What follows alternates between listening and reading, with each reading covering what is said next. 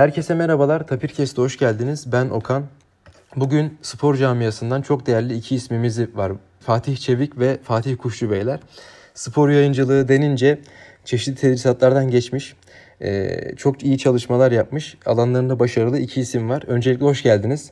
Merhabalar. Fatih Kuşçu Bey, öncelikle sizinle başlayalım isterseniz. Bizi kendinizi... Ta- neden neden yaşım biraz daha büyük olduğu için mi? Aşk olsun. yok, ben ekrandaki sıralamayı takip etmiştim. Ama dilerseniz Fatih Çevik'le başlayabilirim. Yok yok hiç sorun değil. Nasıl istersen. Nasıl istersen. Tamam, tamam. E, dilerseniz Fatih Kuşçu Bey, önce sizinle başlayalım. Kendinizi bize çok kısa tanıtma şansınız var mı? Birden fazla yaptığınız işler var, yaptığınız başarılı işler var, konumlar var. Başarıyı tabii ben değerlendirmem ama hemen gireyim lafa. Yaklaşık 30 e, yıldır konuşarak para kazanan bir adam olduğum için ailemi bu şekilde geçindirmeyi geçindirmeye çalıştığım için e, sözünü sözünü patladanak keserek sazı elime aldım. İstanbul Üniversitesi Basın Yayın Yüksek Okulu'na girmiştim. O zamanlar iletişim fakültesi yoktu Türkiye'de. Ben 3. sınıftayken okulun adı değişti ve iletişim fakültesine dönüştük. O zaman 4 yıllık bir yüksek okuldu. O okuldan mezun olan çok sayıda değerli televizyon yayıncısı, gazeteci vardır. Çoğunu da hepiniz bilirsiniz. Hala görevde olanlar, emekli olanlar vesaireler e, de vardır. Ben de e, oradan sektöre girip tutunmaya çalışan, sektörde bir ömür, bir kariyer geçirmiş isimlerden biriyim. E, devamında da TRT'de bir aylık zorunlu stajla başlayıp bir buçuk senelik fahri staja dönüşen sürecin devamında sınavlar, spor spikerliği sınavı TRT'nin orada hani türlü karışıklıklar, yaşam içindeki rüzgara uyup hareketler, başka başka iş alanlarında kendine gelecek aramalar vesaire derken 1990'da TRT'de başlayan o staj süreci 92'nin sonbaharında ATV'de yeni açılmış bir özel televizyonda spor servisinde devam etti. ATV'den sonra neredeyse adını duyduğunuz bütün kanallarda farklı sürelerle çalıştım. Genellikle de kurucu ekip içinde yer aldım. Bundan da gurur duyarım. ATV'de 3,5 yıl çalıştıktan sonra 8 aylık bir e, star macerası, daha doğrusu böyle bir 3 aylık kanalda, o bir transferdi. Ardından Star televizyonu hemen ardından tekrar ATV'deki ekiple yeni açılan Türkiye'nin ilk haber televizyonu NTV'de buluştuk. NTV'de birazdan anılarını ortak anılarımızı paylaşacağımız Fatih Çevik'le yolumuz orada kesişti. Sevgili Nuri Çolakoğlu'nun o zaman e, o zamanki kurucu genel müdürümüz Nuri Çolakoğlu'nun ayrılırken veda konuşmasında söylediği bir cümleyi hatırlatayım ben de. 110 kişiydik yola çıkarken demişti. 110 kişi hala e, aynı denizdeyiz. Gemilerimiz değişebilir. Bir gün yine buluşuruz demişti. E, henüz tekrar buluşmadık. Belki buluşuruz bilmiyorum ama e, sonuçta o 110 kişinin içinde bu iki Fatih, Kuşçu ve Çevik de vardı. NTV'de 5 yıl çalıştıktan sonra kısa bir süre için Power FM'e oradan da e, CNN Türkiye geçtim. Bir yıl sonra CNN Türk'ten ayrılıp bir daha medyada yer almama gibi büyük bir laf edip yaklaşık 4 yıl kadar e, ticari faaliyetlerle uğraştım. Sonra basın danışmanlıkları yapmaya başladım. Avusturya Hava Yolları'nın BenQ isimli bir firmanın, BenQ Siemens Mobile e, firmalarının e, Türkiye'deki PR ajansı ve basın danışmanı olarak çalıştım. İşte kişiler ve kurumlara da telekomünikasyon sektöründe basın danışmanlığı hizmeti verdikten sonra 2007'de yine yeni açılan bir kanalda Kanal 24'te spor kreatif direktörü olarak tekrar spor medyasında yer almaya başladım. Peşi sıra e, yine yeni açılan bir kanal A Haber. Açılışında oranın spor servisini kurdum. E, spor servisinin ilk yöneticisiydim. Ziraat Türkiye Kupası Turkuaz Medya grubuna geçtiğinde bütün e, anlaşma aşamasından e, satın alma aşamasından ilk yayın senesinin sonuna kadar işin başındaki e, isimdim. Oradan ayrıldıktan sonra yaklaşık bir yıl kadar sonra Show TV'ye geçtim. Orada senior muhabir yani deneyimli muhabir olarak milli takımın yayıncı kuruluşu olmuştu Show TV. 2016 e, Avrupa Futbol Şampiyonası'na kadarki süreçte milli takımla birlikte yaşadım. 2018'e kadar devam edecekti ama iki kez arada TMSF'nin el koyup bıraktığı, el koyup bıraktığı e, Show TV'de dünya değişti. Show TV yayın haklarını TV8'e satınca bizim oradaki varlık değerim e, sebebimiz ortadan kalktı. Yine orada Fatih Çevik'le yolumuz kesişmişti. Yanlış söylüyorum. Bizim yolumuz hiç ayrılmadı onunla zaten. Allah'a şükür ki ayrılmadı. Ve Show TV ile ilişkimiz bitti ama aynı grubun içinde yer alan Bloomberg HT e, kanalında Fatih Altaylı ile Fatih Kuşçu, Fatih Çevik 3 Fatih yaptığımız spor saati programı 169. programa kadar devam etti. Daha sonra ben Dursun Özbek'ten sonra seçilen Galatasaray Başkanı Mustafa Cengiz'in Galatasaray Kulübü'ne davetini büyük bir memnuniyetle kabul ederek gittim. Kurumsal iletişim direktörü olarak çalışırken medya ile ilişkilerimi dondurmak durumunda kaldım. Kısa süreli bir kulüp e, macerasının ardından şimdi karşınızdayım. Medyada bu söylediğim ana başlıkların yanı sıra çok sayıda gazetede, dergide yazılarım, makalelerim ya da röportajlarım yer aldı. İşte Cumhurbaşkanlığı bisiklet turunun 2HD denen bisiklette bildiğiniz 5 büyük e, tur dışındaki e, en büyük organizasyonlardan birine yükseliş sürecinde 3 e, sene üst üste organizasyonda görev yaptım. Takip ettim. 2010 Dünya Kupası'nda Türkiye'nin yayıncı kuruluşu TRT'nin lojistik organizasyonunu e, yapan şirketi e, yönettim. Onun dışında 2005 İstanbul'daki Şampiyonlar Ligi finalinde o efsanevi Milan-Liverpool finalinde televizyon yayınları sorumlusu olarak e, sahada yer aldım. İnanılmaz e, değerli bir anıdır, görgüdür. Tabii mesleki olarak e, izlediğim maçlar, müsabakalar, e, yarışmalar vesaireler çok sayıda yaptığım röportajlar, haberler, yayınlar hepsi birbirinden değerlidir. Hiçbirini diğerinden daha önde geride e, tutarak bir şey konuşamam. Hepsinin bugün ne yaptıysam onda e, yeri vardır. E, yaklaşık yani dördüncü seneme giriyorum. İstanbul Medipol Üniversitesi'nde iletişim alanında dersler veriyorum ki bu derslerden bir tanesi benim ürettiğim bir ders kurumsal iletişimde sporun kullanımı diye. Çok gururlandığım bir şey. E, aynı zamanda bir akademik çalışmanın içinde akademisyen olmamama rağmen çağrıda bulundular. E, büyük bir memnuniyette gurur duyduğum bir şekilde. Dijital dönüşüm ve teknolojik gelişmelerin devamında meslekler ve sektörlerin yarını başlıklı bir kitapta spor ve spor yayıncılığının yarınını anlattım. Şu sıralarda yayına çıkmaya hazırlanıyor. Böyle gurur duyduğum işler yaşadım. Hatalar yaptım çokça. Ee, yarın yine hata yapabilirim. Bu konuşmalar sırasında da hatalar yapabilirim. Ee, sadece her zaman içtenliğimi ve işe olan e, sevgimi e, ve saygımı en önemlisi kaybetmedim. Çok çok çok zengin biriyim. İnanılmaz sayıda e, çok değerli dostum var benim değer atfettiğim. E, bu zenginliğin parasal karşılığı olduğunu düşünmüyorum. Bu zenginliği getiren de e, en önemli unsurlardan biri mesleğimdir. E, çünkü ben gözden ırak, gönülden ırak sözünü rafa kaldıracak bir meslek sahibiydim. E, çokça ekran önünde bulundum. Dolayısıyla yüzüm tazelendi tanıdıklarım içinde. Zaten sosyal yaşamı önemseyen biri olduğum için de bugüne bu zenginlikte geldim teknik olarak emekli oldum ama üç kız babasıyım ve dolayısıyla o çocukların çocuklarımın geleceği için çalışmaya devam etmeye gayret ediyorum. E, ahlakımla sağlığım müsaade ettiği sürece. Dediğim gibi konuşarak emekli olmuş, kariyer yapmış biri olarak aldım sazı elime, veriyorum tezeneyi. Rahmetli Neşet Ertaş'ın e, ölüm yıl dönümünde saygıyla anarken e, Fatih Çevi'ye. Çok teşekkür ederiz. Keşke önce ben başlasaymışım. Bundan sonra ben ne söyleyeyim abi?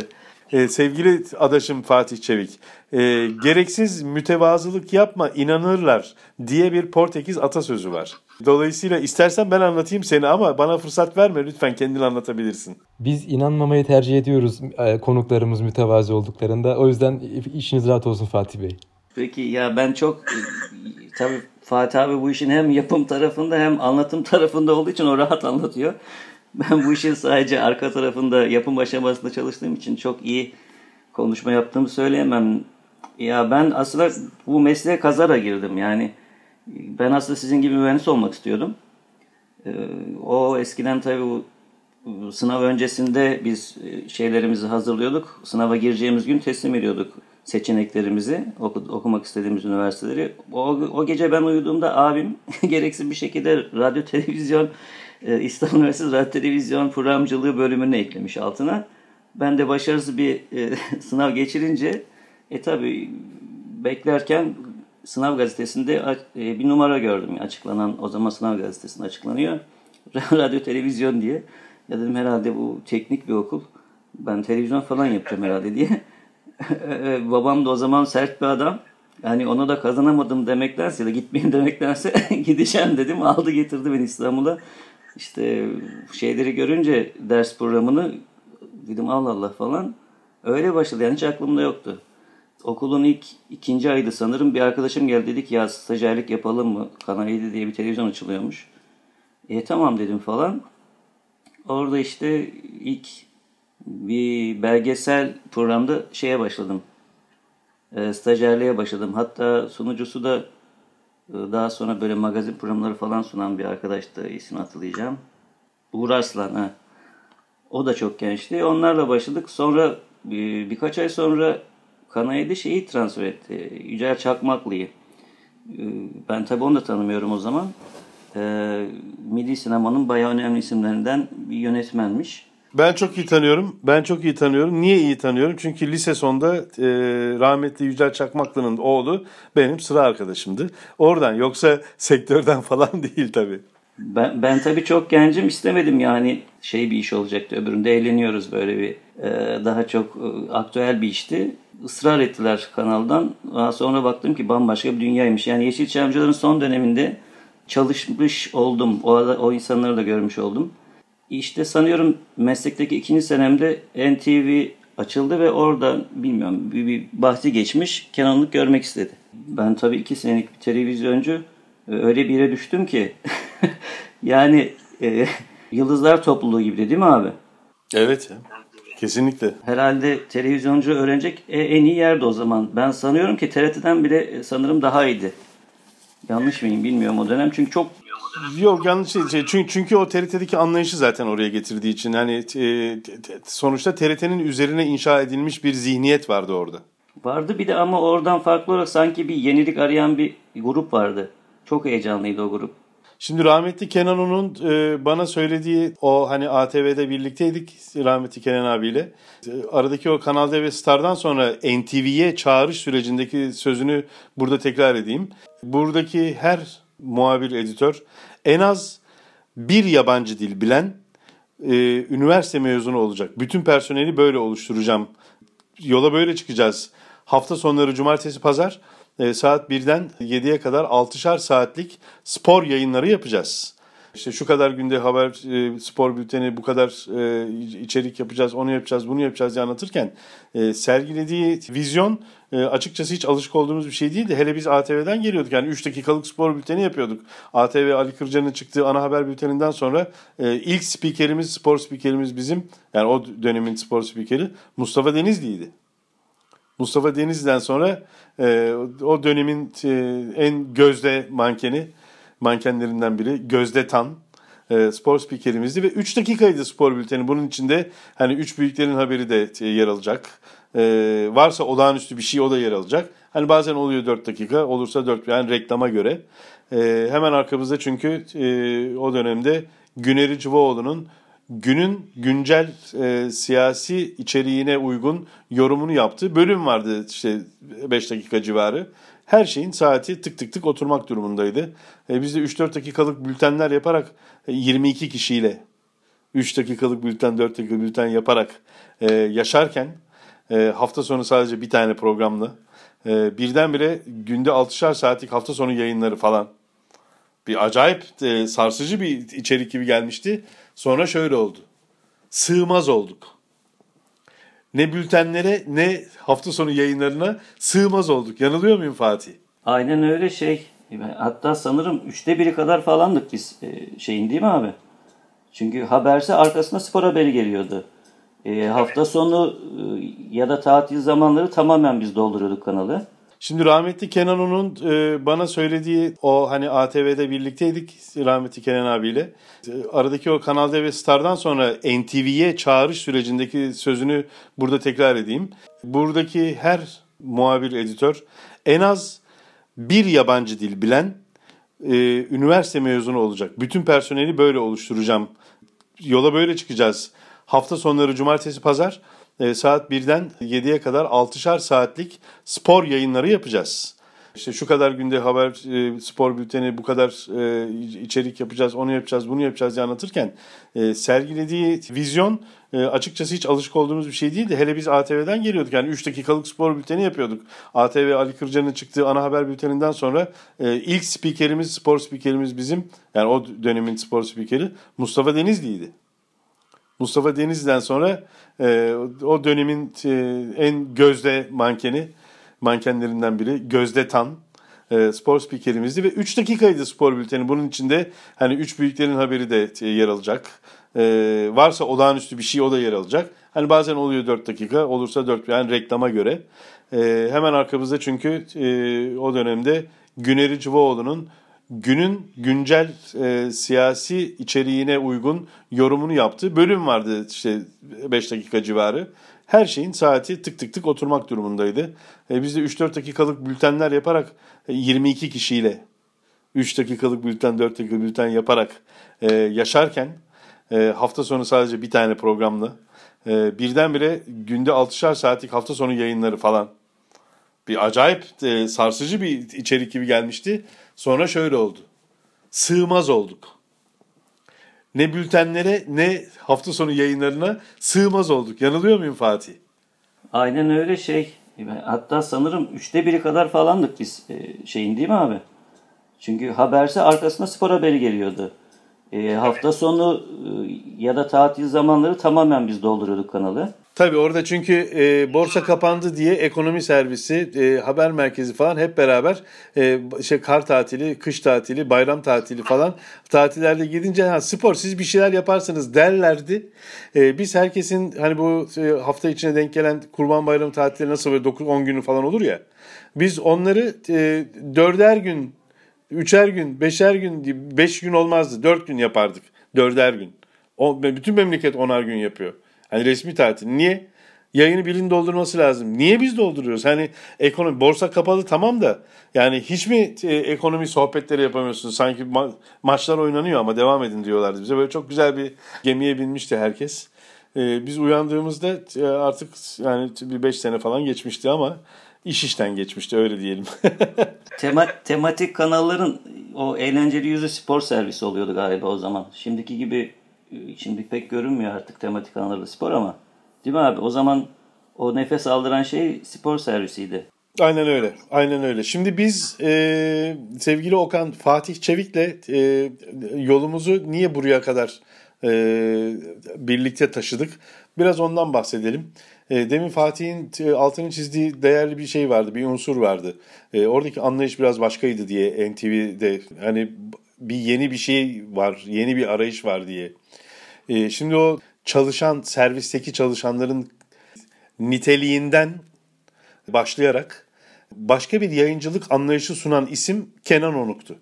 Kenan Onuk'u en iyi e, anlatan işi Fatih Çevik ürettiği için o işi sadece kendi gözlemleriyle değil, başka pek çok kişinin anıları ve gözlemleriyle birleştiren e, belgeselin sahibi olarak aslında o anlayışın ne olduğunu e, anlatabilir bize Fatih Çevik diye düşünüyorum. Kenan abi e, anarken, anlatırken.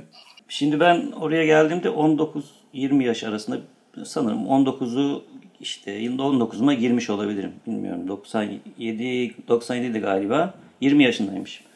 Ben bir haber e, kanalından ya da e, spor içerikli bir yayıncılıktan gelmedim. İşte belgesel, daha çok drama falan o tarz bir işlerde uğraştıktan sonra geldim. Yani spor servisinde ne yapacağım ben? Hani beni, beni oraya daha çok kurgu bildiğim için almışlardı. Bir şekilde bu bildiklerimi orada kullanabileceğim yer aradım. Bizim spor dergisi diye bir programımız vardı. Orada işte daha çok böyle magazin şeklinde spor haberleri, spor mevzusuna giriliyordu. Ben, benim elime o, o dönem bir şey geçti. Çok fazla yabancı e, kaynaktan görüntü geliyordu. Şimdi Kenan'ın futbol dışındaki tüm sporlara da böyle bir açık şeyi vardı. Elime bir kayak şeye geçti. Kayak görüntüleri geçti. O görüntülerden ben bir klip yaptım. Müzikli klip. Gel, aldım kasete geldim yukarıya. Kenan Bey bakar tabi o zaman. Abi, abi hani bir şey karşınızdaki abi de diyemeyiz. Kenan Bey o zaman. Dedim ben bir klip yaptım. Ne klibi yaptın dedi. Dedim ki kayak klip yaptım. Kayan klip olur mu dedi. E, bir bakar mısınız dedim. Baktı. Yap dedi bundan sonra bu klipleri. yani Olmadı. Yani bu imkanı vermek için yani düşünün şeyde TRT'de o kadar zaman bir ne olursa olsun bir TRT'nin e, çizgileri içerisinde çalışmış. Birinden bir anda böyle şey beklemiyorsunuz. E, açık görüşlülük beklemiyorsunuz. Yani hadi ya öyle klibim olur deyip çekip gidebilir. Ama o kadar işin arasında oranın ben en rütbesiz elemanlarından biriydim. Ona gel bir bakalım demek bile önemli bir şey. Yani e, bu herhalde o bakış açısını biraz anlatıyordur abi. Çok güzel örnek. Çok çok çok doğru e, yaklaşımın Fatih. Olanak tanıyordu. Kimsenin önünü kesen değil tam tersine. Elemanları büyüdükçe servisinin dolayısıyla yönetici olarak kendisinin de büyüyeceğini düşünen batılı dediğimiz vizyona sahip bir adamdı Kenan Onuk. Miles Davis adını duymayan yok gibidir. Dinleyen çok azdır. Muhtemelen çok azdır. Yok bile olabilir. Yani yok seviyesine yakın azlıktadır. Ama Kenan Onuk e, Paris'te 3 gün üst üste verdiği Miles Davis konserinde Blue Notes'u e, hangi akşam e, en keyifli çaldığını çat çat çat ezbere bildiği yerinden bütün duvarını kaplayan e, CD'lerin arasından çekerek e, dinletip çok çok çok özenerek oluşturduğu e, ses sistemiyle bizlere de dinletirdi. Kendisi zaten e, onun içinde yaşıyordu. Klasik müzik ve caz müzik seçkinleşip, elitleşip ayrışmak için kullandığı unsurlar değildi. E, onların insan hayatına getirdiği artıları anlayabilen biri olduğu için hayatında bunlar vardı Kenan Onuk'un.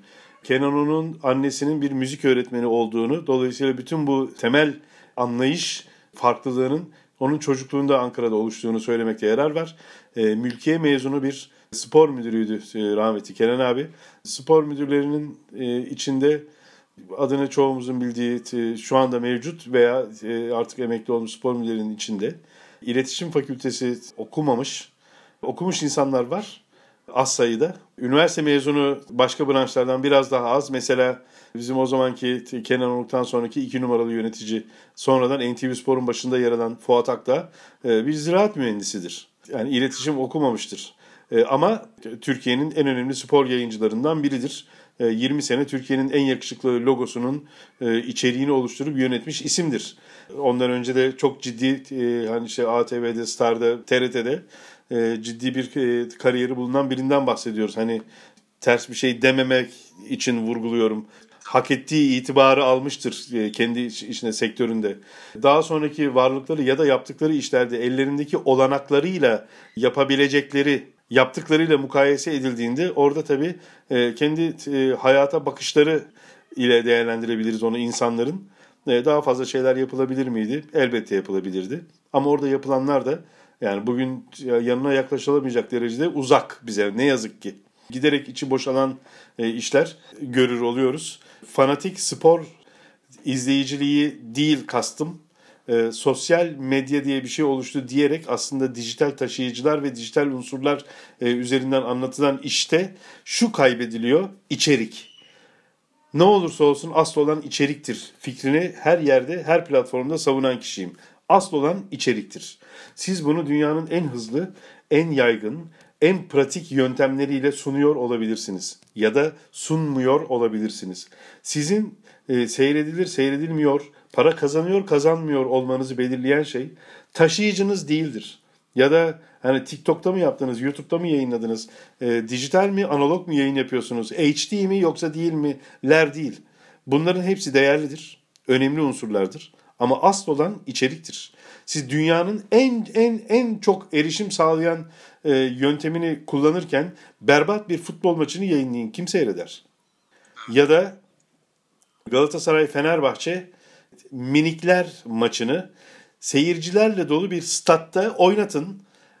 Ama ama seyirciyle dolu bir statta oynatın. Yani antrenman sahasında değil. Oynatın minikler maçını formalarıyla, parçalıyla, çubuklu formalarla. Bakın reytingi ne oluyor?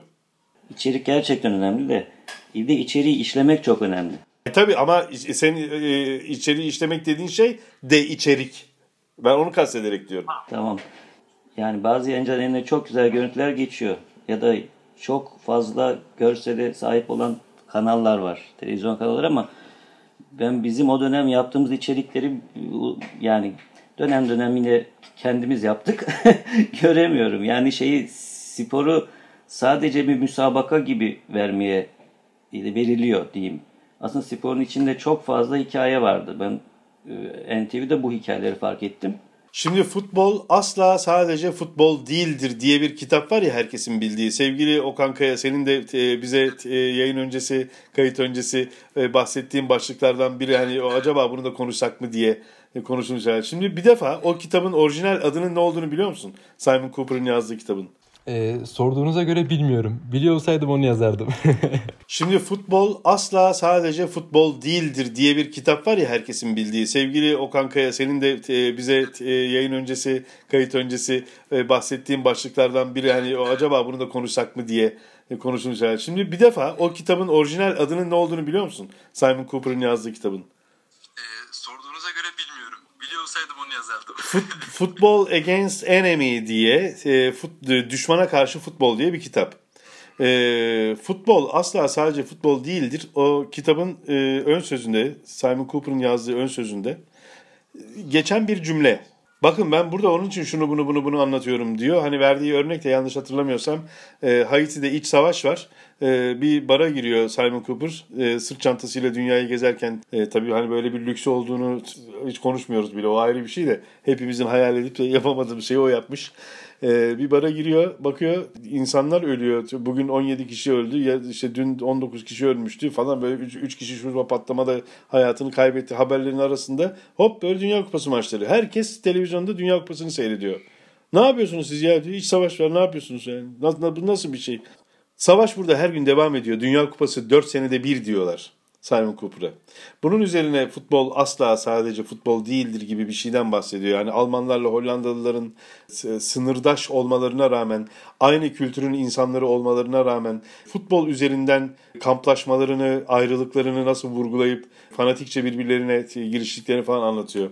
Şimdi bunu tabii öyle görüp e, anlatan kişi e, Yiğiter Ulu bu kitabın e, Türkçe'ye çevrilmesini sağlayan kişi bir Londra e, seyahatinde bir kitapçıda adını görüp alıp İstanbul'a dönerken uçakta okuduğu kitaba hayran olup hemen bu yayınlanmalı diye onun işte yayınını, çevirisini vesaire organize edip yapan adam NTV kurulurken spor servisinde Fuat Akdağ'la birlikte Kenan Onuk'un yardımcısıydı. Daha sonra çeşitli spor servislerinde e, spor şefliği yani bugünkü anlamıyla spor müdürlüğü yapmış olan işte spor yorumcusu alanı basketbol e, özel alanı olan ama sporun her alanıyla ilgilenen e, değerli bir e, spor adamıydı.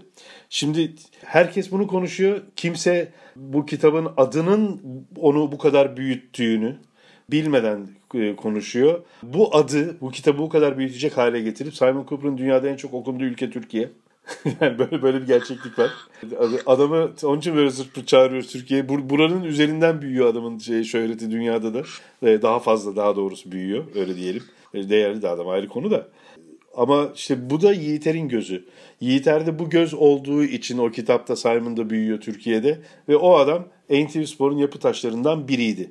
Çok uzun soluklu olmadı oradaki varlığı ama başlangıçta e, o NTV Spor'un spor anlayışını oluşturup sergileyen gücün içinde Yiğiter de vardı. Yanılıyor muyum Fatih Çevik? Yok görüyorsunuz işte ben dedim ya nereye düşmüşüz. ben o genç yaşta nereye düşmüşüm.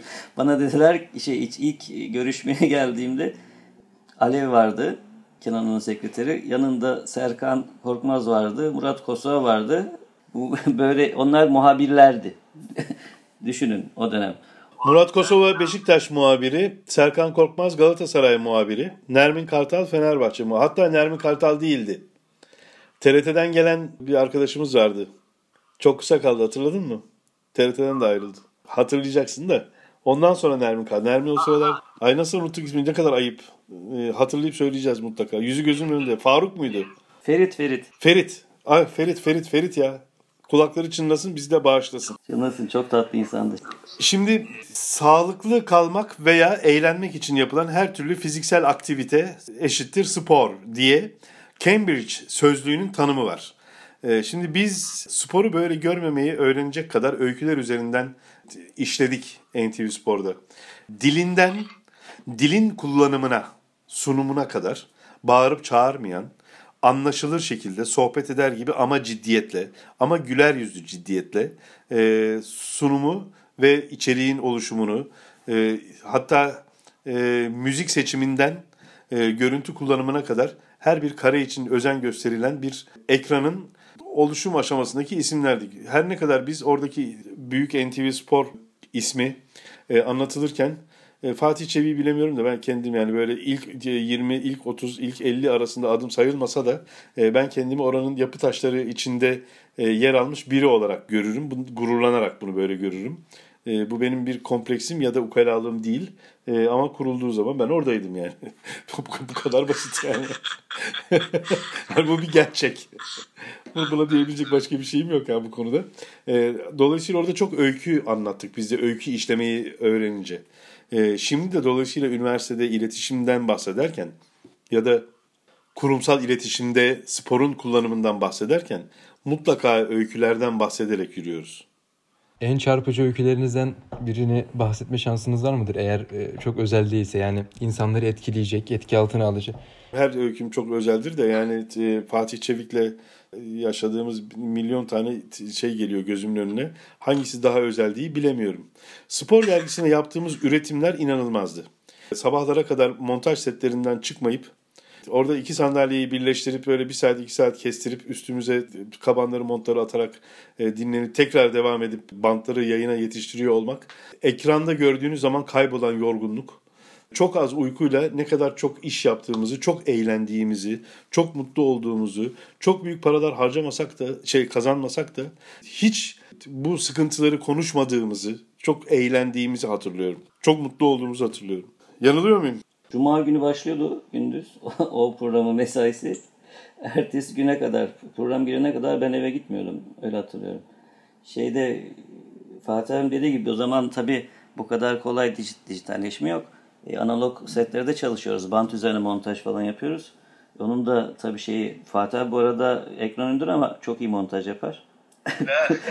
bana bana da öğretti yani bir şeyler. Estağfurullah ya. Ben oraya bilerek geldim dedim ama Fatih abi bazen bakıyor ben yavaş olduğum zaman benim iterdi şöyle sola. Alırdı makine yerine. biraz toparlardı ondan sonra ben devam ederdim. Şeyi... Yok estağfurullah ya. Onlar, onlar böyle birbirimize olan sevgimiz, saygımızdan kaynaklanan şımarıklıktı. Başka bir şey değildir yani. Şimdi 1920'lerin sonlarından 1932'ye kadarki süreçte çeşitli dergi ve gazetelere yazdığı, e, sinema ve radyo üzerine yazılarını derlediği Bertolt Brecht'in bir kitabı var. Radyo ve e, sinema kuramı üzerine yazılar diye. Brecht orada radyo o zamanın en önemli kitle iletişim aracı.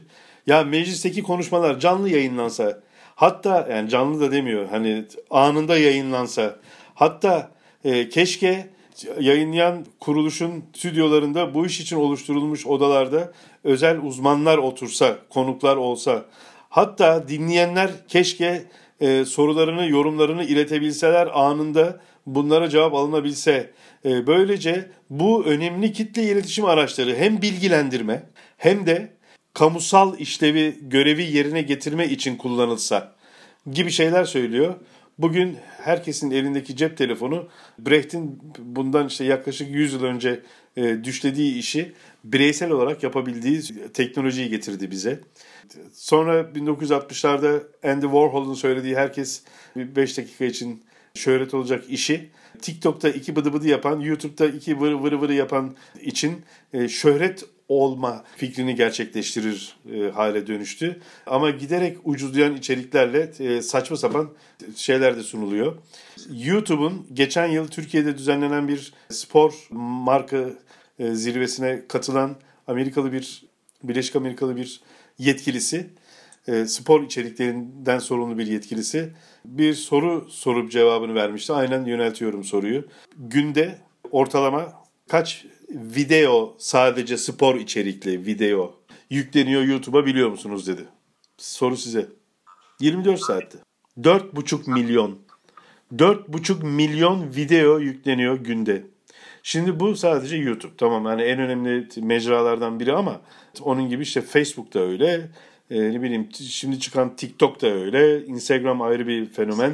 Twitter onların adreslemelerinin de yapıldığı bir başka alan web sitelerinin ıvırları zıvırları şunu. Şimdi kulüpler medya yayıncılığını bir başka halde törpüler oldu.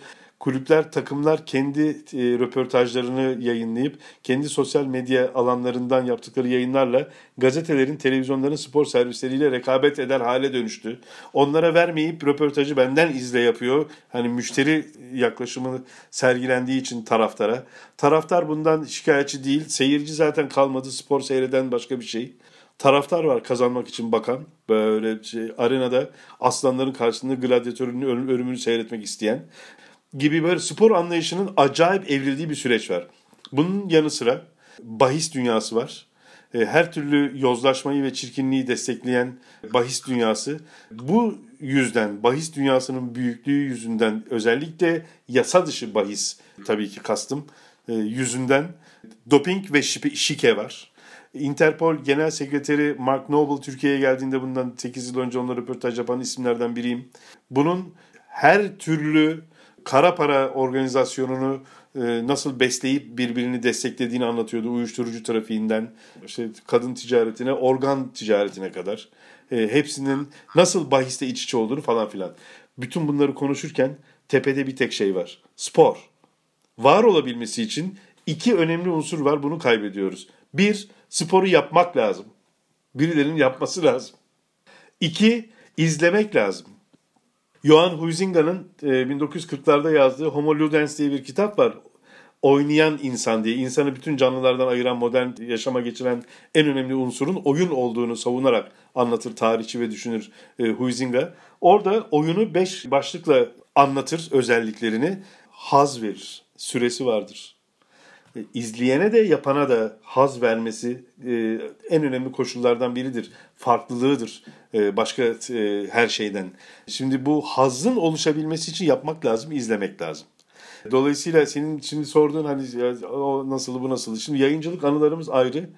Yayınlarken izlediklerimiz, yaşadıklarımız daha daha başka. Şimdi her birimiz takım tutuyorduk, tutuyoruz hala.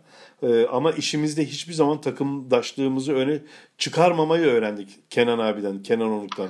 Çünkü o TRT'den öyle bir ekolden gelmişti. TRT ekolü dediğimizde BBC ekolüdür. Çünkü TRT oluştuğunda 1967 e, yılında yayına başlayan TRT'nin 66 e, yılında başlayan TRT'nin altında yılların birikimi olan BBC'nin eğitimi vardı. Oraya gidip eğitim alıp geliyorlardı. Avrupa Yayın Birliği, EBO'nun e, organizasyonları BBC üzerinden yapılıyordu TRT'de.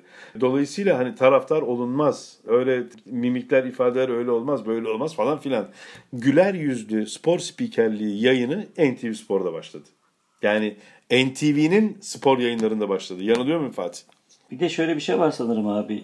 İzleyene de sporu nasıl izleyeceğini öğretip öyle yayın yapmak sanırım şey yani şöyle diyeyim yanlış anlaşılmasın da e, şimdi Formula 1'i NTV'de e, yayınlanan dönemleri hatırlıyorsunuz.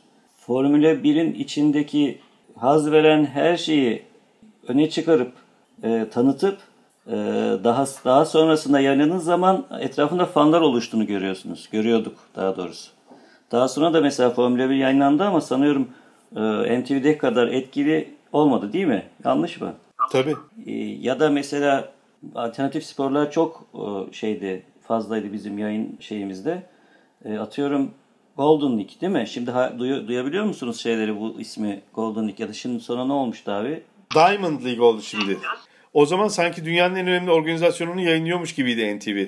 Ha evet. Ya ve ister istemez seyirci de bundan etkilenip zevk almaya başlıyor. Ya da benim öyle bakış açımdan öyle görünüyor. Mesela Bilmiyorum. Emin değilim. Mesela hiç olimpiyat vesaire kazanmamış bir tane adam vardır. Ato Bollon. Rahmetli Kenan abi ne severdi ya. Hatırladın mı Fatih? İşte bu isimlerin hepsini e, memlekete Kenan abi e, NTV Spor, NTV'nin spor servisi öğretti. NTV Spor televizyonunu kastetmiyorum genel olarak konuşurken. Orası başlı başına ayrı bir değerdi. Ona da itirazım yok. Elbette keşke kapanmasaydı. Keşke birkaç tane daha NTV Spor büyüklüğünde yer daha olsaydı. E, ne yazık ki e, günümüz yayın anlayışının yanı sıra bütün dünyayı saran e, ekonomik e, yapı e, etkiledi. Yayınları da etkiledi. Yayın haklarını vesaire her şeyi etkiledi. Ya şimdi hepsi birbirinin benzeri şeyler izlememizin izlediğimiz için belki de biz e, fark yani daha iyisini bekleyemiyoruz ya da şimdiki seyirci daha iyilerini görmediği için belki bu izlediklerle yetiniyor. Biraz şey var. E, hiçbir şey yapmamak büyük rahatlıktır. Biz çok şey, çok iş yapıyorduk. Bizde kastım e, Fatih Çevik, Fatih Kuşçu değil. Elbette e, biz de çalışıyorduk ama bütün servis çalışıyordu. Yani herkes çalışıyordu. Hatta diğer televizyonlar da çalışıyordu. Çünkü rakibin vardı. İyi iş yapan biri varsa sen de iyi bir şey yapmaya çalışırsın. Herkes daha fazla iş yapıyordu. E, magazin dedi Fatih spor dergisi programında e, spor magazin. Spor magazin diye yaptığımız işler kadın futbol hakemlerini İstanbul'da maçlarını çekip e, onlarla ilgili e, içerikleri, sıkıntılarını, keyiflerini vesairelerini anlatmaktı. Ya da e, caz müziğiyle Karl Malone'un NBA'de e, neler yaptığını, e, caz, NBA, basketbol seviyesi, e, uçan insanlar, uçan notalar birleşimini yapmak, sunmak gibi. Yani akla, akla gelmeyecek üretimler sağlanıyordu magazin deyince. Kişisel unsurlardan bilmem nelere kadar. İçinden sporcular geçen cıvık magazin işler değildi yapılan iş. Sporun e, müsabaka yarışma dışındaki tarafıydı.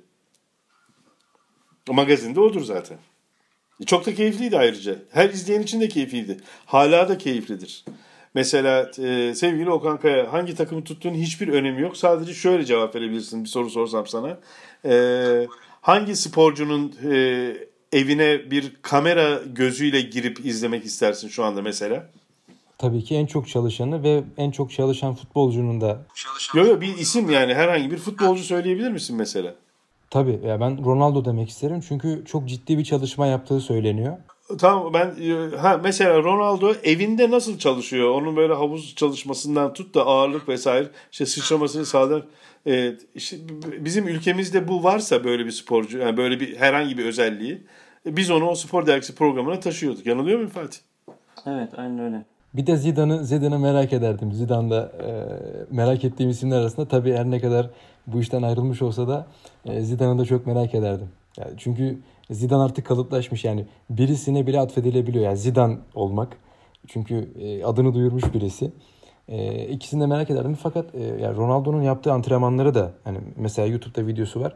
Orta açıyorlar, ışıkları kapatıyorlar ve Ronaldo tamamlıyor. Yani Tabii biraz da tanıtım amaçlı ama. Valla istediği kadar tanıtım manıtım falan olsun. Onların e, çekimlerinde dahi bu işi yapabilecek kaç kişi vardır bilmiyorum açıkçası. Hani öyle de düşünmek lazım. Yanlış mı abi?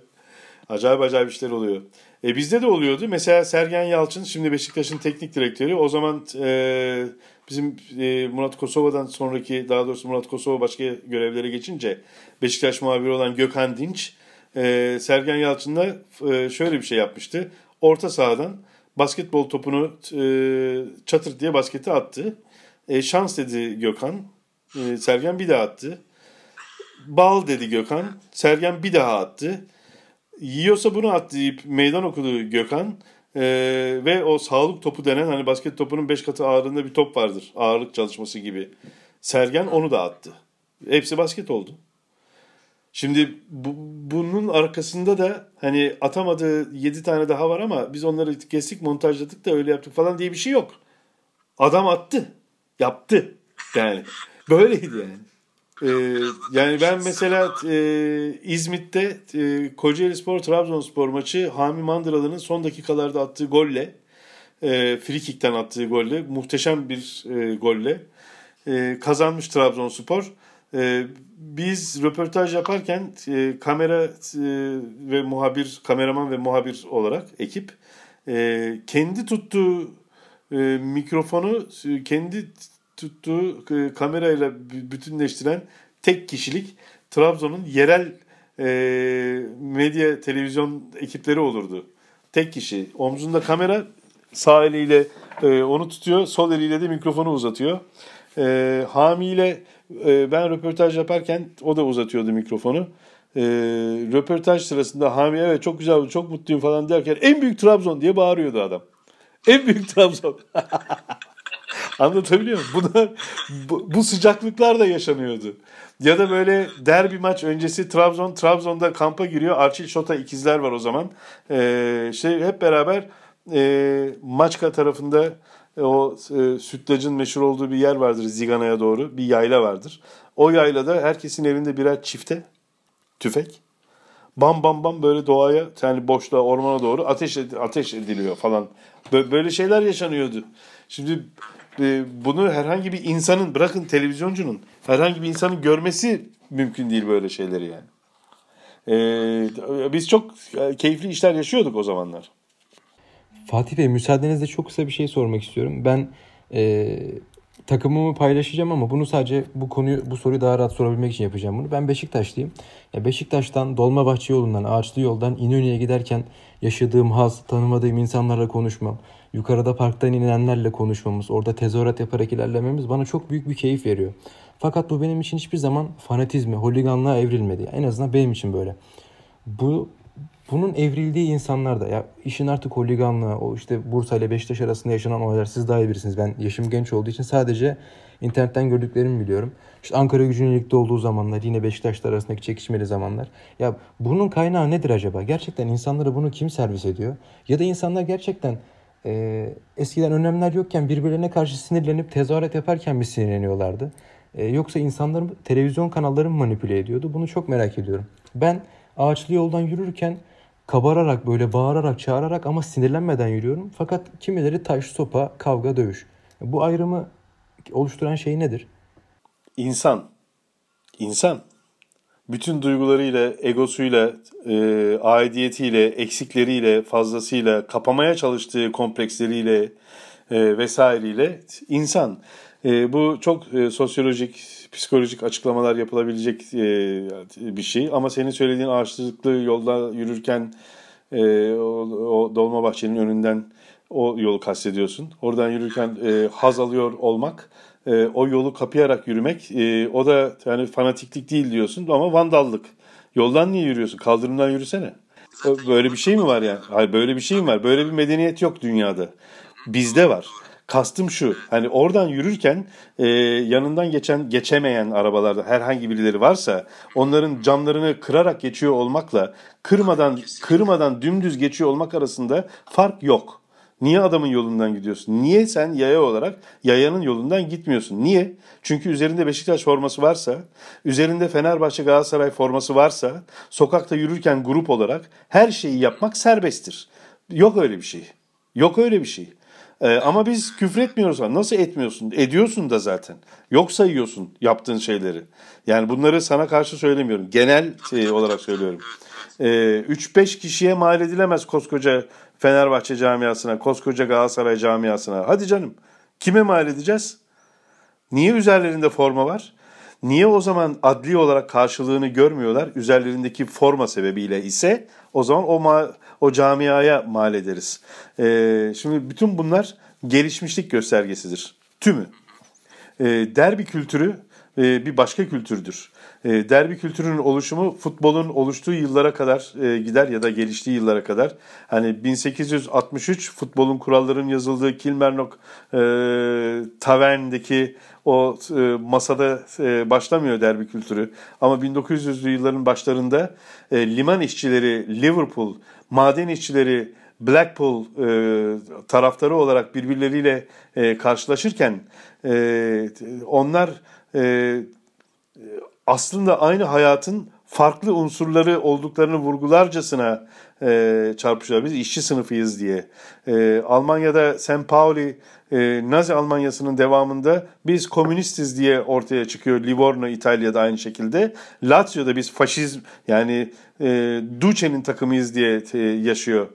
E, Roma e, Milano'da nefret edilen, dünyada nefret edilen bir numaralı e, kulüp. Çünkü merkezi yönetimi temsil ediyor. Oysa Milan Milano e, şehri kuzeyde ve bir tane Roma adı geçen caddesi, sokağı, e, bir kafesi yoktur koca Milano'da. E, böylesine nefret var. Bunların maçlarında bu yaşananların tümünü görebiliyorsunuz. E, fakir protestanlarla zengin katoliklerin savaşıdır Celtic'le Glasgow Rangers'ın e, derbisi İskoçya'da. E, peki Türkiye'de insanlar neden Fenerbahçeli olur, Galatasaraylı olur? Sen niye Beşiktaşlısın? Niye olur? Hangisinin diğerinden farkı var? Bana o öyledir, bu böyledir diyebilirsin bir iki şey. Genel işte o okulda öteki de şuydu, biz de bunu yaptık falan. Hiçbirine katılmam. Hiçbirine. e, Türkiye'nin herhangi bir alanda demografik dağılımı neyse Galatasaray'ın, Fenerbahçe'nin, e, Beşiktaş'ın tribünlerindeki dağılım da odur. Türkiye geneline yayılmış olan taraftarlarındaki dağılım da odur. Hiçbiri ben şunun takımıyım ben bunun takımıyım falan e, dememelidir bence. Hiçbirinin altında özel bir sosyolojik sebep bir aidiyet oluşturacak unsur yok. Ne dini ne e, sınıfsal e, ne e, e, iktisadi e, herhangi bir şey yoktur. Çünkü e, aynı ailenin içinden üç takım çıkar. Ee, ve bu hiç sağlıklı bir şey değildir bence. Hiç doğru değil. Neden böyle düşündüğünüzü merak ediyorum. Sağlıklı olmadığını. E, dediniz ya bu aynı aileden 3 takım çıkar ve bu sağlıklı değildir. Aynı, bu sağlıklı değil dediğim şey aynı aileden 3 takım çıkması değil. Aynı aileden 3 takım çıkar. Dolayısıyla bu kadar ayrışma sağlıklı değil. Evet evet kesinlikle kesinlikle. Bunu kastediyorum. Ayrışmak için e, taraf birbirine düşman gibi bakan rakipler olmak için sebep yok. Ee, ya babasının tuttuğu takımı tutar ya da onu kızdı, en çok kızdıracak takımı bizde genellikle. Ya, yani ya dayının tuttuğu takımdasındır ya da dayını kızdıracak takımda. Başkası başka bir sebebi yoktur. Ayrıca herkes e, Galatasaraylı mısın, Fenerli misin, Beşiktaşlı mısın, Fenerli misin? E, bu seçime zorlanarak büyütülür bizim ülkemizde. Gaziantep Spor 3-0'dan 4-3 kazan, e, kaybettiği Fenerbahçe maçını yaşadığı zaman ligin bitimine 2 hafta vardı. Ondan sonraki e, e, hafta kalan kalan 2 maç vardı. O maçı 3-0 kazansa e, bir puan farkla yanlış hatırlamıyorsam veya gibi yani e, şampiyonluk yolunda önemli bir adım atmış olacaktı. Yani ilk kez üç büyükler ve Trabzon dışında bir takım şampiyon olabildi. O zamanki başkanı Celal Doğan şöyle bir açıklama yapmıştı. Biz 3-0 önde girdiğimiz ilk yarıdan sonra maçı kaybettik. Bana niye şampiyonluk inancınız yok diyorlar. Gaziantep'te sokaklarda yürüyecek yer kalmadı Fenerbahçe bayraklarıyla tur atan insanlar yüzünden. Ben nasıl şampiyonluğa inanayım da şampiyonluk için oynayayım demişti Gaziantep Spor'un başkanı, o zamanki başkanı. Şimdi bu anlatmıyor mu bize yeterince? Yani e, bu gerçekliğin kırılma ihtimali de çok düşük. E, böyle gidecek. E, altı olmayan e, bir iş. inanılmaz bir bağlılık var. Aidiyeti başka şeylerde aramak yerine futbol takımları üzerinden e, gerçekleştiren kitlelere yönlendiriliyoruz. Medyanın yani bizim yer aldığımız sektörün de maalesef e, payı çok yüksek bu işte. E, medyadan e, bizler medyanın emekçileriyiz e, Fatih Çevik'le birlikte. Ee, çok çok çok onurlu geçmişlerimiz var. Ee, çok çok çok değerli kazançlarımız var. Ee, maddi anlamda değil sadece. Çok da mutlulukla geride bıraktığımız yıllarımız var. İnşallah devamını da sağlayabiliriz. Ee, ama bu işten çok para kazanan e, ve bizim tamamen reddettiğimiz e, içeriklerle var olan e, meslektaşlarımız, meslek büyüklerimiz de var. Ve onlar futbolda ya ağırlıklı olarak futbolda e, rakip eşittir düşman, mücadele eşittir savaş, hırs eşittir nefret fikirlerini körükleyen insanlar oldular. Ne yazık ki. E, tabii şeyde televizyonu açıyorsunuz orada kavga var. Sonra devamında yöneticilerin birbirleriyle kavgaları var. Onlar dini izliyorsunuz. Onun ardından e, maç oynanıyor. Futbolcuların birbirine kavgası var. Hakemle kavgaları var. Maç bitiyor, kavga devam ediyor. Ve sonra işte senin dediğin gibi o yolda yürürken o taraftar da küfür ediyor. Şimdi hepsi birbirini besleyen şeyler sanırım. Şimdi Fatih, e, dijital dönüşüm ve e, teknolojik gelişmelerin devamında meslekler ve sektörlerin yarını içeriğinde spor e, ve spor yayıncılığını konuşurken ben yaptığım araştırmalarda e, şuna denk geldim. Özellikle bu korona sürecinde yani pandemi sürecinde e, bütün büyük e, kuruluşlarda olduğu gibi e, Avrupa Yayın Birliği de farklı ülkelerin spor yöneticilerini bir araya getirdiği, online olarak bir araya getirdiği oturumlar düzenleyip sektörün özellikle böyle sıkıntılı süreçte ne yaptığını, yarına nasıl e, gireceğini falan tartışırken BBC'nin spor müdürü diyor ki artık eskisi gibi e, muhabir orduları, kameraman orduları canlı yayınlarda bunları göremeyeceğiz. Hiç kimse bunları beklemesin. Ama zaman içinde e, yine alıştığınız görüntü düzeyine vesaire e, yükseleceğiz. Fakat teknolojiden yararlanarak. Eşittir istihdamda acayip sıkıntılı bir süreç olabilir diyor. Ne diyorsun? Yalnız şey de var. Şimdi sadece spor medyası anlamında düşünürsek doğru olabilir. Ee, ama dijitalleşmeyle birlikte e, video üretimlerin alanı çok genişledi. Yani eskiden e, televizyonda televizyonda çalışmak zorundaydınız ya da bir prodüksiyon şirketinde bir şeyler üretebilmek için e, gerekli teçhizat e, oralarda bulunuyordu. E şimdi hepimizin evindeki biraz gelişmiş bilgisayarlarla video üretim yapılabiliyor. Sosyal medya sorumluluğu ya da sosyal medya üreticiliği diye bir şey çıktı. Bu aslında bizim e, yaptığımız e, televizyon üretimleriyle aynı şeyler. Ya da reklam e, filmleriyle aynı şeyler. E, ihtiyaç çoğaldı. Yani sanki e, sosyal medyası olmayan bir şirket eksikmiş gibi. Video üretimi yapmayan e, bir kuruluş eksikmiş gibi bir e, durumdayız. Bu bizim mesleğimizi yapanların yani sadece spor yayıncılığından bahsetmiyorum. Ben sadece spor yayıncılığı da yapmıyorum. Hani daha çok spor servisinde çalıştım ama e, reklamda da ya da televizyon programcılığı da yapıyorum.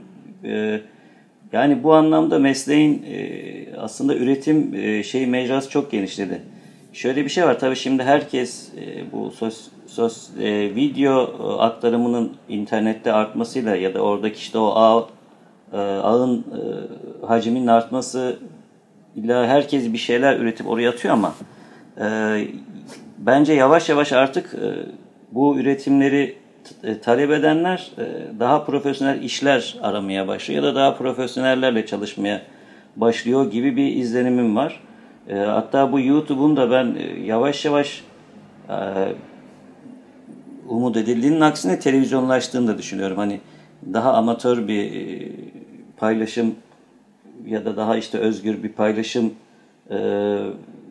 verdiği ya da işte bu vatandaş gazeteciliği gibi e, terimleri e, imkan tanıdığı düşünülse de ben yavaş yavaş e, orada da bir profesyonelleşme, bir televizyonlaşma görüyorum. Hani o yüzden belki bu canlı yayınlardaki muhabirler eksilebilir ama onların e, mesleğini yapacağı sanki başka mecralar da ortaya çıkıyor gibi. YouTube'un seçimlerine bakarsanız dest kanalları destekleme şeklinde Türkiye'de de öyle iyi üretimlerin arkasında durmaya çalışıyor. İyi üretimler de genelde televizyon programı e, kalitesindeki işler gibi görülüyor ya da e, profesyonel yayıncıların yapacağı işlerin arkasında duruyorlar gibi. Yani yavaş yavaş bence e, bu geleneksel medya dediğimiz şey aslında dijitale yayılıyor gibi geliyor. Tabii benim fikrim. Ee, ama durduk yerde böyle otururken e, düşündüğüm fikir değil. Bunu araştırdığını bilerek ben altını çizmek isterim. Çok değerli bir veri bu söylediğin. E, çok değerli bir bilgi. E, çok da değerli bir yorum. Ben bu söylediklerini senden öğrenmiştim zaten. Onun için e, ciddi almak lazım. E, yani sen muhabirler e, sahada e, ya da e, antrenmanda orada burada maçta müsabakada yarışmada gördüğümüz muhabirler e, orada azalabilir ama görev yerleri değişebilir. Dolayısıyla başka yerlerde aynı içerikte benzer içeriklerde çalışmaya başlayabilirler gibi bir şey diyerek istihdam istihdam yön değiştirir diyorsun. Aynen işte konuşalım bu şeyde pandemi döneminde bir yıl alternatif spor üretimleri görüyoruz şeyde. Hatta bizim e, uzun süre beraber çalıştığımız önemli isimler e, internette programlar yapmaya başladılar.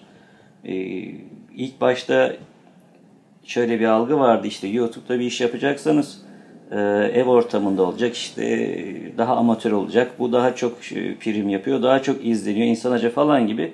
Bence çok saçma e, bir şey vardı. Ben ilk fanatik video servisinin başındayken e, bu sosyal medya üretimleriyle ilgili daha çok e, bir şeyler yapma fırsatı buldum. Daha sonra şimdi artık zaten Nesine.com'un e, canlı yayınlarının danışmanlığını yapıyorum ya da üretimlerinin.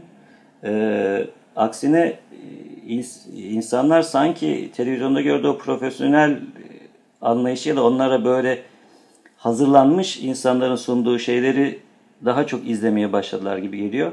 E, o yüzden bir muhabir eskiden bir TV kanalının bir elemanı iken aslında şimdi bir TV sahibi gibi davranabileceği, eğer kapasitesi varsa üretebileceği, izlettirebileceği ve ondan para kazanabileceği bir ortam oluştu.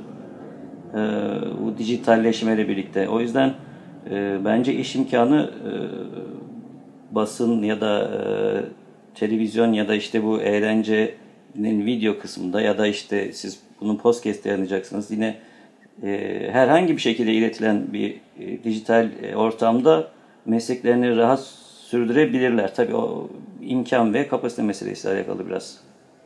Yani ben şeye inanmıyorum yani bu her şey dijital e, ortam yapacak, bilgisayarlar yapacak. Yapacak ama hem e, aynı zamanda da bu işi kolaylaştırıp e, daha çok üretime şey olanak sağlayabilir hale getirdi dijitalleşme. Evet, içeriğin kolay dağıtılması fakat dağıtılan şeyin de çabuk tüketilmesine de sebep oluyor bir yandan. Sizin kalitenizi de yani daha doğrusu kaliteli iş yapanlar için bir sıkıntı değil. Bence hani içerik derken bu evet, evet. slime, slime falan o tarz maymunluklardan bahsetmiyorum. Tabii, Ama tabii, mesela tabii, sizden kesinlikle. üretim bekle bek, üretim art, şey beklentisi arttıkça ya da daha doğrusu öyle yapmanız gerekince daha çok iş çıkarıyorsunuz. En önemlisi işte bu şeyin e, insanlara ulaşmanın kolaylaşması e, ve bunun da getireceği artıların ben daha çok böyle basın ya da medya üreticisini artacağını düşünüyorum yani. E mesela e, bu, burada da bizim için de çok avantajlı bir durum. İnsanlar sadece bizim laboratuvarımızdan örnek vereceğim. E, makalelerimizi, çıktılarımızı, yayınlarımızı projelerimizi takip edebilirlerdi. Fakat bu biraz bu alanlardan uzak insanların e, yapmak istemediği veya yapmanın aklına gelmediği, zamanın olmadığı işler için pek mümkün değil. Fakat böyle bir platformda insanlara hem kendi yaptığımız işleri hem de alanında uzman kişileri bilimsel ve teknolojik açıdan da birleştirerek aktardığımızda insanların fikir sahibi olma e, ihtimali de artıyor. E, bu da zaten bizim podcast'imizin motivasyonu ve dediğiniz gibi sosyal mecraların avantajı. Instagram'dan aynı zamanda yayınlıyoruz. Twitter'da da farklı amaçlar için kullanıyoruz. E, dediğiniz gibi içerik iyi olduğundan veya en azından yayınlarını doyur, doyurduğu andan itibaren çok bir sorun olduğunu ben de düşünmüyorum. Yoksa dediğiniz gibi yani bütün gün slime yapma videosu ya da işte arkadaşıma ceza yaptım bana vurdu tadındaki şeyler kesinlikle zaten bunlar e, kapsam dışı. Okan Kaya, teşekkür ederiz sana. Ee, bize e, anılarımızı paylaşma, tazeleme fırsatı tanıdığın için e, tabii sesimize kulak verip e, bizi dinleme nezaketi gösterenlere, inceliği gösterenlere de ayrıca teşekkür ederiz. Yani epey uzunca bir süredir bize katlandıkları için. E, ben Fatih Çevik'e ayrıca teşekkür ederim. Yıllardır bana katlandığı için. Sevgiler. Biz teşekkür ederiz Fatih Bey. Hem size hem de Fatih Çevik Bey'e bizlerle anılarınızı ve bilgilerinizi paylaştığınız için. Bu hafta Fatih Kuşçu ve Fatih Çevik Beylerle spor yayıncılığı üzerine keyifli bir sohbet gerçekleştirdik. Bizi dinleyen, izleyen herkese teşekkür eder. Sağlıklı, mutlu, iyi haftalar dileriz.